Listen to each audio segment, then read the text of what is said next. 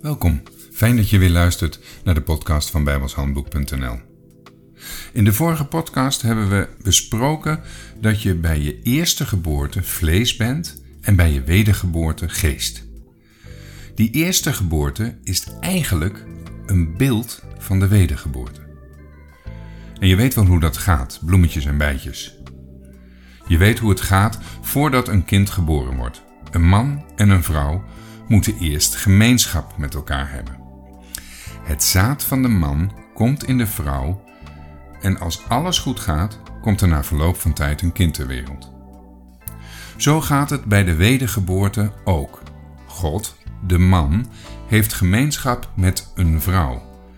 Eigenlijk met het vrouwelijke. Als God de man is, dan is de mens de vrouw. En het maakt niet uit of het dan een man of een vrouw is.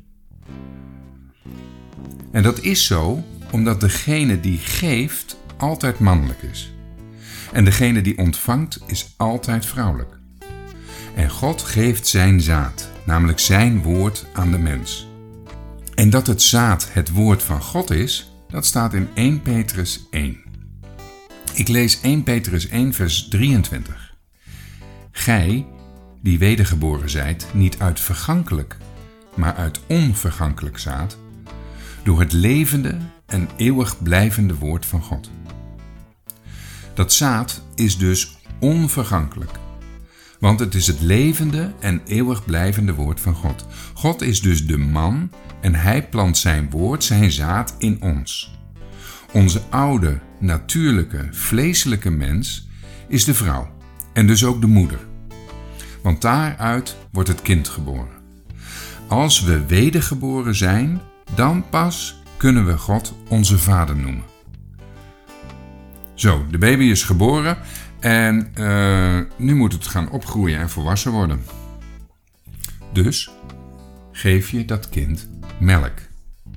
Want vast voedsel zoals aardappelen, biefstuk, groenten, daar kan het nog helemaal niet verdragen. En dat wordt dus ook meteen weer uitgespuugd.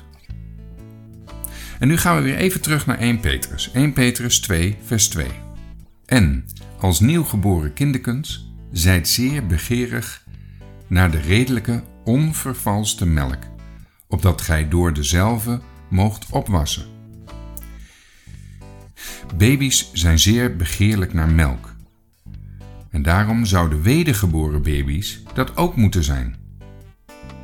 Melk is het beeld van het woord van God, maar dan van de begindingen, van de basis, de basisdingen. Hebreeën 6, vers 1 en 2. Daarom, nalatende het beginsel der leer van Christus, laat ons tot de volmaaktheid voortvaren, niet wederom leggende het fundament van de bekering van dode werken en van het geloof in God, van de leer der dopen en van de oplegging der handen en van de opstanding der doden en van het eeuwige oordeel. Dat is de melk, dat zijn de basisdingen. En natuurlijk behoor je die dingen te weten.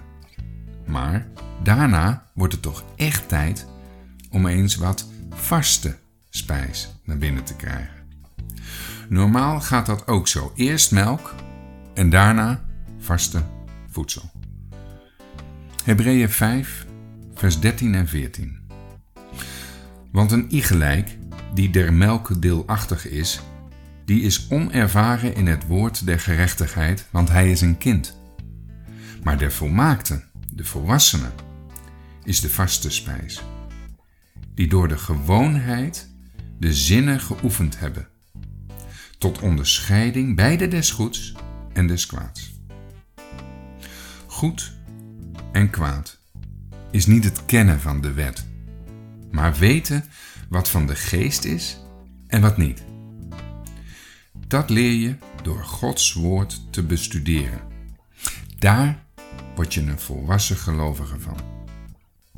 Hoewel we al heel veel besproken hebben over de wedergeboorte, gaan we de volgende keer toch nog verder en gaan we nog meer ons verdiepen in de wedergeboorte.